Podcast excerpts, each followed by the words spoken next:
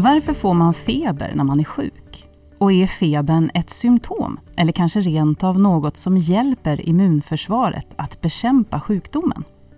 Ja, välkomna till den här podden från Vetenskap och hälsa som idag ska handla om kroppens temperaturreglering och om feber och nedkylning. Och så ska vi höra mer om en studie som publicerades i juni förra året och som har förändrat vården av personer som drabbas av plötsligt hjärtstopp. Jag som ska lotsa er genom podden heter Tove Smeds. Gäst idag är Niklas Nilsen, professor vid Lunds universitet och intensivvårdsöverläkare vid Helsingborgs lasarett i Region Skåne. Välkommen hit Niklas! Tack så hemskt mycket! Ja, vi människor är så kallade jämnvärma och det innebär att vi lyckas hålla vår kroppstemperatur rätt så bra oavsett om temperaturen runt omkring oss ändras. Hur fungerar det här Niklas?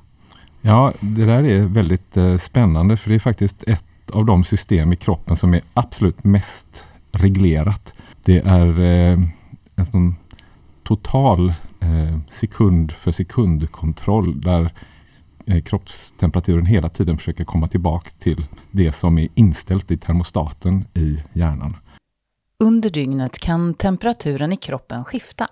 Men det är alltid med precision och handlar om tiondels grader som hela tiden justeras tillbaka till det som hjärnan bestämt att det ska vara. Vanligen sjunker kroppstemperaturen några grader på natten för att sedan stiga under dagen. Signaler från kroppens alla organ, framförallt huden, fortplantas via ryggmärgen upp till hjärnan som processar informationen och sen ger order om hur kroppen ska bete sig. Kanske behövs en tröja, lite svalka i vinden. Kanske behöver metabolismen öka eller så behöver kroppen huttra. Allt för att hela tiden hålla en perfekt temperatur. Alla individer har sin egen eh, grundtemperatur kan man säga. Vi har gjort en del studier och eh, man ser att eh, normal kroppstemperatur den kan vara nere från 35 och någonting, 35 och 5 kanske, upp till eh, en bit över 37 grader, 37 och 6 ungefär. Kvinnor i, eh, i, överlag är lite varmare än vad män är kan man säga. Och yngre personer är lite varmare än äldre eh, personer. Så det, det finns sådana eh, förändringar också, mm. eller skillnader. Mm. Ja, småbarnen kan vara som små kaminer ibland. Just det. Mm. Kroppen har dels förmåga att liksom öka själva förbränningen eh, så att man eldar mer i, i kaminen. Eh, det går åt mer eh, energi då från det man har ätit. Eh, det förbränns, blir värme. Men sen är det också så att kroppen kan stänga fönstren eller öppna fönstren genom att öka blodflödet till huden. Det är det man känner att man blir varm och flushig. Då är det att kroppen som vill bli av med värme. Under senare tid så hör vi allt oftare om värmeböljor och sånt här. Hur påverkas kroppen av extrem värme? Den mänskliga kroppen är ju rätt så bra på att bli av med värme. Vi har ju vår förmåga att svettas. Kroppens då yttre kärl, de här kapillärerna, de öppnas upp och blodet flödar i, i ytterhuden kan man säga. Samtidigt så produceras vätska, svett. Och det som kroppen försöker göra då det är att förånga den här svetten så att eh, vätskan ska försvinna. Och det kräver energi. Så vi är egentligen anpassade för att klara av ganska extrema temperaturer. Men det bygger då också på att vi dricker och får i oss vätska för att det är inte helt och hållet en, en vätskeberoende process. Faran under en sån värmebölja det är ju då att personer som kanske inte får i sig vätska inte har möjlighet att, att bli av med värmen då och kanske man blir tröttare och sen så kan man inte heller lämna det stället man är på, kanske en varm lokal. Då kan det bli ett läge av att kroppstemperaturen stiger utan att man kan reglera, det, mm. Eh, reglera ner det igen. Då. Extremkyla då? Där är väl kroppen eh, kanske inte riktigt lika bra på att ta hand om det. Vi, vi, kan inte tolerera extremkyla på samma sätt som vi klarar av liksom, extrem värme. Att vi kan bo i de här, på de här breddgraderna är ju en konsekvens av att vi eh, faktiskt har eh, lyckats bygga system som kan eh, skydda oss från, från den här extrema kylan. Vi kan skydda oss från kyla genom att stänga av den yttre huden. Då drar alla kärl ihop sig. Om man sen kommer ner ytterligare ett par grader i kroppstemperaturen så börjar vi huttra. Det är en väldigt effektiv, energikrävande metod för att höja temperaturen i kroppen. Men det är nästan någonting som är omöjligt att värja sig från. Utan när huttrandet väl har kommit igång så är det en sån grundläggande process för att höja eh, temperaturen. Det finns andra sätt som kan höja kroppstemperaturen, som det här med brunt fett. Det bruna fettet är ytterligare ett system som kroppen har för att generera värme inombords. Tidigare har man trott att vi hade det enbart som barn, när vi inte rörde oss så mycket och inte genererade värme. Det här fettet sitter mellan våra skulderblad och vid njurarna. Det är fullt av mitokondrier, de som brukar kallas för cellens kraftverk. Mitokondrier är bruna och de ger en brunfärgning av fettväven, därav det bruna fettet. Nu har man ju sett att även vuxna har eh, den här bruna fettväven eh, och att den kan förändras beroende på hur man själv eh, anpassar sig. Utsätter man sig själv för mer kyla så genererar man också mer brunt fett i kroppen. Men hur hög eller låg kroppstemperatur klarar vi av då innan det blir riktigt farligt för oss? Ja, den bortre gränsen där, den, den tror jag inte riktigt eh, vi känner. Eh, och det är väldigt sällan vi ser de temperaturerna. I, i samband med infektion och i samband med eh, hjärtstillestånd eller en eh, stroke eller någonting sådant. Då får man inte de här extrema temperaturerna utan då kanske man kommer upp i 40 grader eller en bit över 40 grader. Men vi ser ju ibland eh, patienter som kommer in som kanske har tagit någon drog eller som har varit med om några extrema händelser, eh, till exempel maratonlopp i öknen eller någonting sådant. Det finns ju det här Death Valley-loppet eh, till exempel.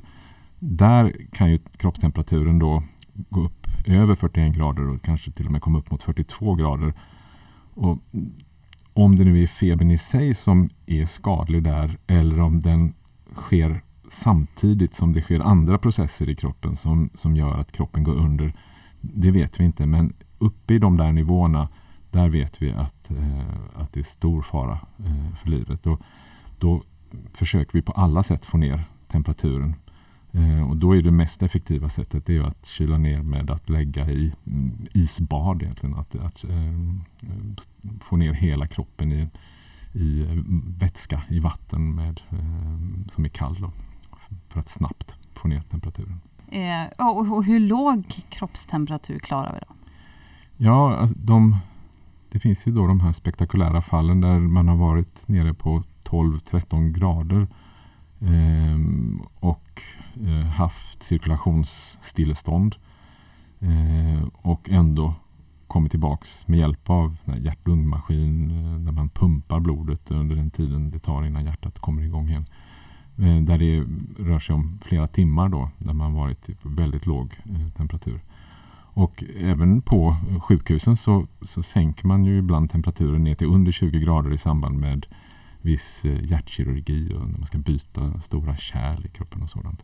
Så att kroppen tål ju eh, låga temperaturer och det där pågår forskning runt det också. Eh, jag vet att amerikanska militären gör ju det för att se om, om personer som har fått skottskador skulle kunna snabbnerkylas på skadeplatsen och sen flyttas till eh, en operationssal kanske flera timmar bort från själva skadeplatsen. Då. Eh, och, eh, men vi vet inte var de bortre gränserna går där. Men man kan ju alltid dra paralleller till till djurvärlden där, där eh, man ser väldigt låga temperaturer i samband med eh, djur som går i ide och där, eh, kroppens funktioner återkommer när temperaturen stiger och metabolismen kommer igång igen. Eh, men det är fortfarande ehm, en blandning av science fiction och eh, eh, labbforskning först innan vi har kommit dit. Nu kommer vi in på det här med feber. Varför får vi feber när vi är sjuka? Ja, det där är ju lite spännande för det är väl ingen som riktigt vet det. Men feber finns ju i eh, alla djurarter. Ehm, och det här som vi pratade om tidigare med temperaturregleringen, att den är så precis. Den, det gäller ju i princip alla varmblodiga djur och ehm, till viss del även de eh, kallblodiga djuren, de som anpassar sig efter omgivningstemperaturen. Man tror att det är bevarat genom årtusendena. Så att det måste ju vara en viktig process. Och, och, det man kan tänka sig och det som också forskningen har pekat på det är väl att dels så kan det liksom göra att immunförsvaret i sig eh, går på lite mer högvarv, kanske blir lite mer alert. Men också att en del saker som vi inte vill ha i kroppen, typ bakterier och virus, kanske eh, trivs sämre vid de här lite högre temperaturerna då kan få dem att dö bort eller försvinna. Att febern är gynnsam, det kan man nog ändå dra en slutsats, eh, i alla fall ur ett evolutionärt perspektiv, att någon nytta gör den för kroppen. Frågan är det så att feber i sig är skadligt? Är man sjuk av febern? Eller är feber nyttigt? Är det så att febern tar bort någonting som eh, gör att vi blir sjuka? Eller, eller är det bara ett fenomen som sker på grund av att man är sjuk? Det, vad som är hönan eller ägget där, det är nog fortfarande inte helt klarlagt. Men att det är relaterat till någon process i kroppen, sjukdom, eller det finns andra saker som kan leda till feber också, som vi kan prata om sen. Men det, det är klarlagt och att det förmodligen är då gynnsamt ur ett mm. överlevnadsperspektiv på, på lång sikt. Även om det är jobbigt när man har det. Men om det är gynnsamt och det liksom gagnar immunförsvarets kamp mot en del bakterier och annat i kroppen, ska, då kan man ju börja fundera på om man ska behandla febern. Ja, eh, det där är en oerhört relevant fråga för att det är verkligen inte alls eh, säkert att man ska behandla feber. Och jag tror att trenden Eh, utan att vara helt säker på det, är att eh, man accepterar högre temperaturer idag. Det, det, finns ju läkemedel för att ta bort feber, så det är väldigt enkelt att, att bota feber. Och jag tror att många har upplevt att de kanske känner sig lite bättre när man tar febernedsättande och man känner att febern lämnar kroppen. Man slipper det här huttrandet, man slipper känna sig märkligt eh, varm samt som man är kall. Så att eh, det, det, är enkelt att behandla det. Men jag tror ju egentligen inte att man ska behandla det i oträngt mål. Det finns inte så mycket studier egentligen, eller väldigt få, på där man jämför att behandla feber eller att inte behandla feber. Och ingen av de här studierna eh, har egentligen visat att det är någon fördel att, att behandla feber. Snarare att det kanske är förenat med en nackdel då att, att behandla det. Att det går lite sämre för de som blir feberbehandlade om man har en rejäl infektion i kroppen. Feber är ju någonting väldigt fundamentalt som vi alla nästan har erfarit. Jag kan tänka mig att alla har gjort det. Mm. Eh, och så vet man ändå så inte. Nej. Hur kommer det sig? Ja, du. Är det svårt att forska på feber? Egentligen tror jag inte att det är så svårt att forska på feber. Det, vi, vi gjorde en sån här eh, systematisk översikt och såg att det är ungefär 3000 patienter som man kan titta på i hela världen, alltså vuxna då, pratar vi om, eh, där man har jämfört mellan att behandla med feber, eh, feberbehandla eller att inte feberbehandla. Så det är inte mer, och det är i sammanhanget extremt få eh, personer. Och då kan man fundera på varför har man inte gjort fler sådana försök? Dels så tror jag man kan säga att det är läkemedelsindustrin de har nog inte något stort eh, intresse egentligen för att det är ganska billiga preparat och de säljer fortfarande rätt bra utan att man behöver göra några mer studier. Det har nog också inom medicin, om man då tittar från ett annat perspektiv eh, än rent kommersiellt, så, så har man ändå nog tänkt att feberbehandling, ja det ingår liksom i, i vår normalbehandlingsarsenal och man har accepterat att, att man ska behandla men eh, nu på senare tid så har man väl kommit mer och mer fram till att det här är någonting som måste studeras i stora material. Jag tror man måste titta på tiotusentals patienter för att man ska kunna dra några riktiga eh, växlar på det. Men okej, vi säger att du får ett jättestort anslag och du får göra, vi får liksom sätta upp någon studie här kring feber. Vilken fråga skulle du vilja reda ut då? Ja, nu är jag ju då eh, fokuserad på intensivvård och eh, på, på hjärtstopp. Ehm, och då kan man ju fundera på varför har det med feber att göra? Och, och då är det så att feber behöver inte alltid vara relaterat till eh, infektion. Det kan också vara andra processer i kroppen som, som ger feber och då vet vi att en hjärtinfarkt kan leda till feber. ett sånt här, en bilolycka där man har skador på kroppen. Det kan leda till feber. Eh, en skada på hjärnan, till exempel stroke eller då att hjärnan har varit eh, i ett tillstånd av syrebrist som i samband med ett hjärtstillestånd. Det kan också leda till feber. Så, och det är då en icke-infektiös feber. Den skulle jag vilja studera först för att jag tror egentligen att för de stora breda eh, människorna som får infektionsfeber. Där tror jag ändå att det är nog nyttigt att ha den här eh, febern. Men just för de som har en hjärnskada samtidigt som de har feber. Där tror jag det är lite mer, kanske inte riktigt lika klart om man ska behandla feber eller inte. Så det skulle jag vilja studera eh, tydligare. Men du, när man, när man då tar sådana här febernedsättande läkemedel, vad är det som händer i kroppen liksom på mekanismer? Vad, vad går de på? Liksom?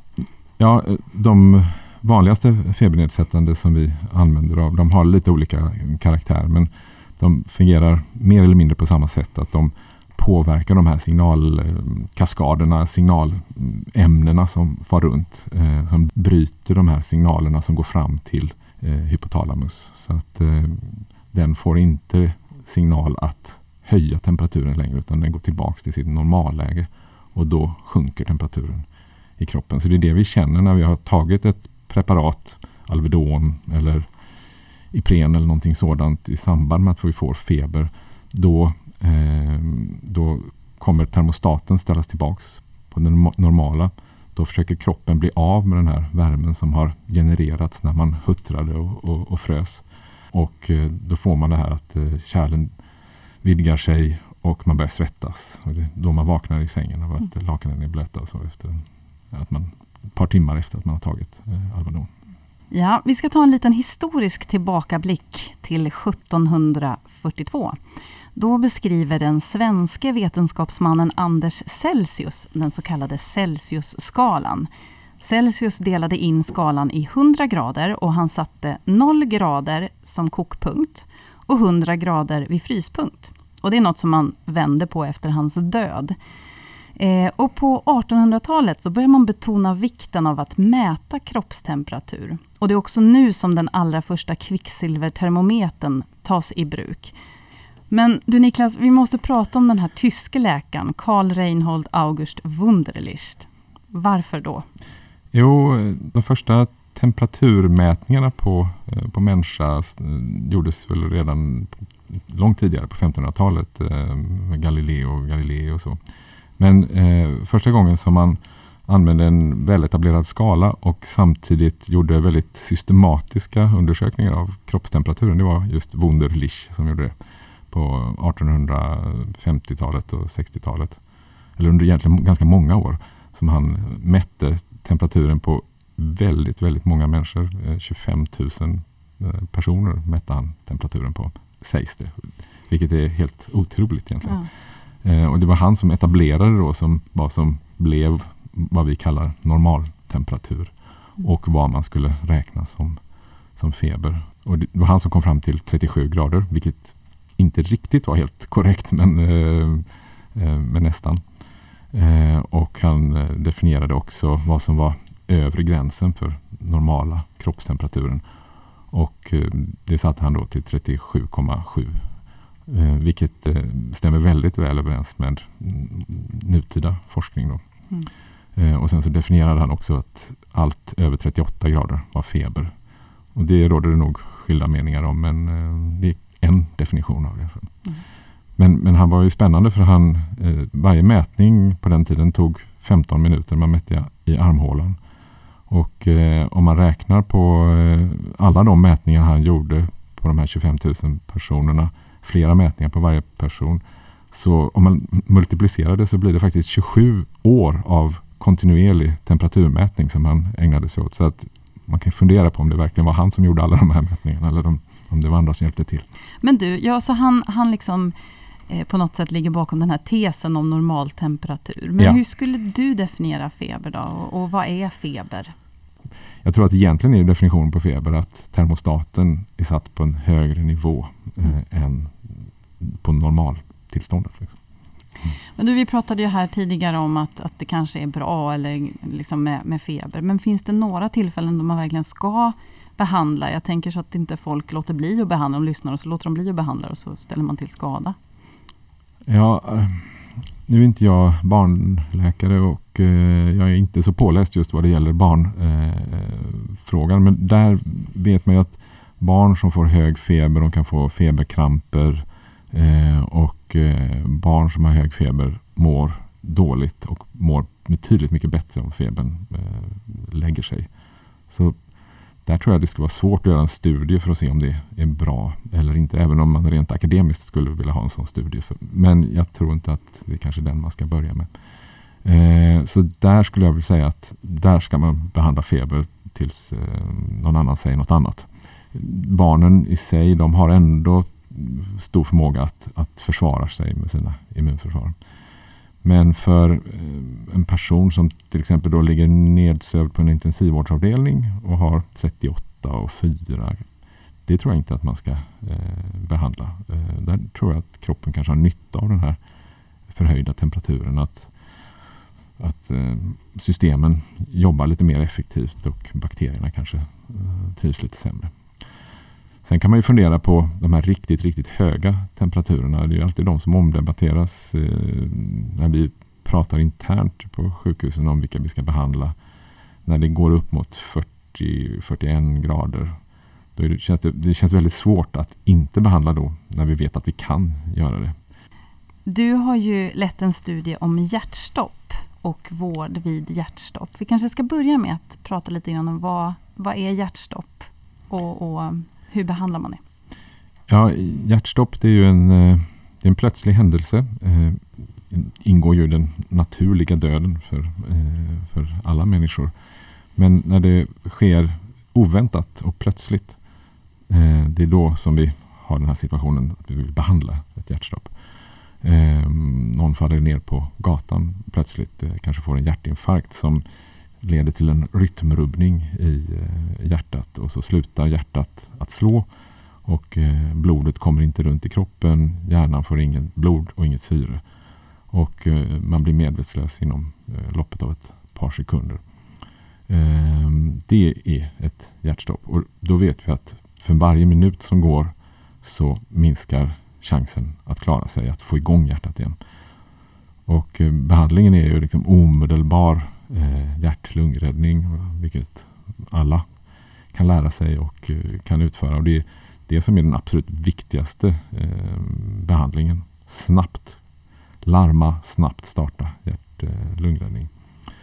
Eh, eh, och förhoppningsvis med olika metoder, dels genom bröstkompressioner och inblåsningar eh, med, av luft i lungorna, så kan man få hjärtat att återstarta då, om man har tur tyvärr är det ju många som inte återupplivas också av ett, eh, i samband med ett hjärtstillestånd. Men det, det är den situationen som vi har. Att det kommer in patienter då till sjukhusen som är eh, djupt medvetslösa. De har haft ett eh, hjärtstillestånd men hjärtat har kommit tillbaks igen. Och då är vi i en situation där vi vill försöka på alla sätt göra en så gynnsam miljö som möjligt för framförallt hjärnan då, för att den ska återkomma till normal funktion.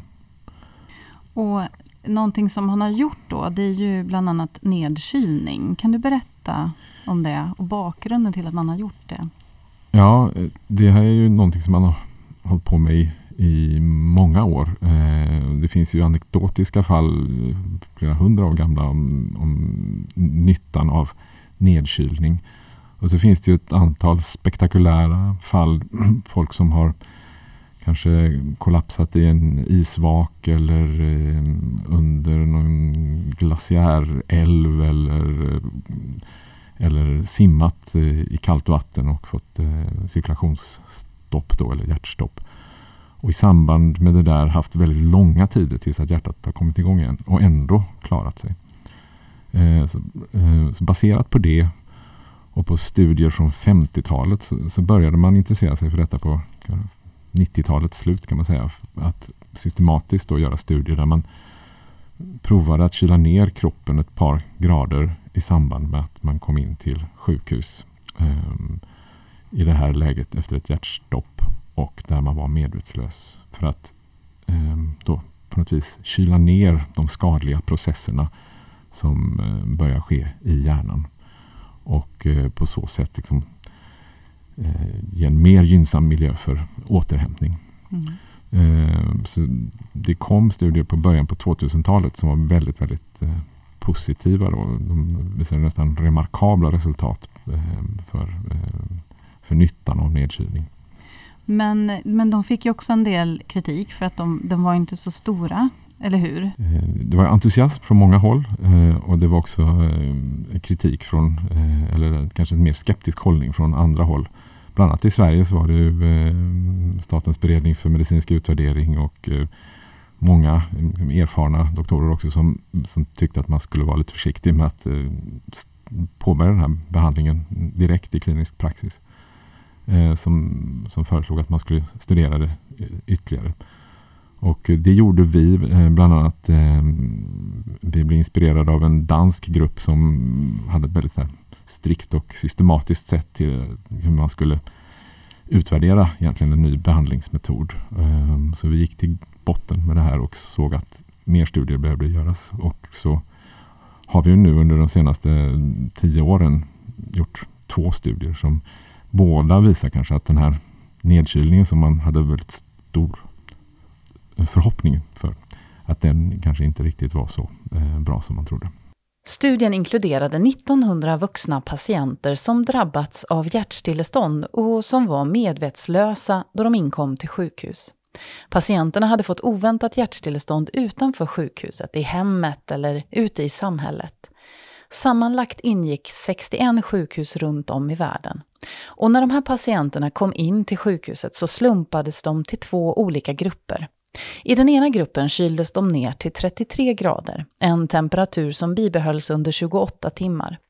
I den andra följde man patientens kroppstemperatur och de patienter som utvecklade feber, alltså ungefär hälften av deltagarna i gruppen, behandlades med samma metod för temperaturkontroll men hölls vid en normaltemperatur, inte 33 grader.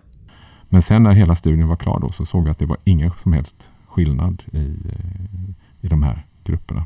Slutsatsen av det är att nedkylning så som, så som vi har gjort nu under 20 års tid, den fungerar inte så som vi hade mm. tänkt. Och den börjar plockas bort från behandlingsriktlinjerna i hela världen nu. Då. Mm.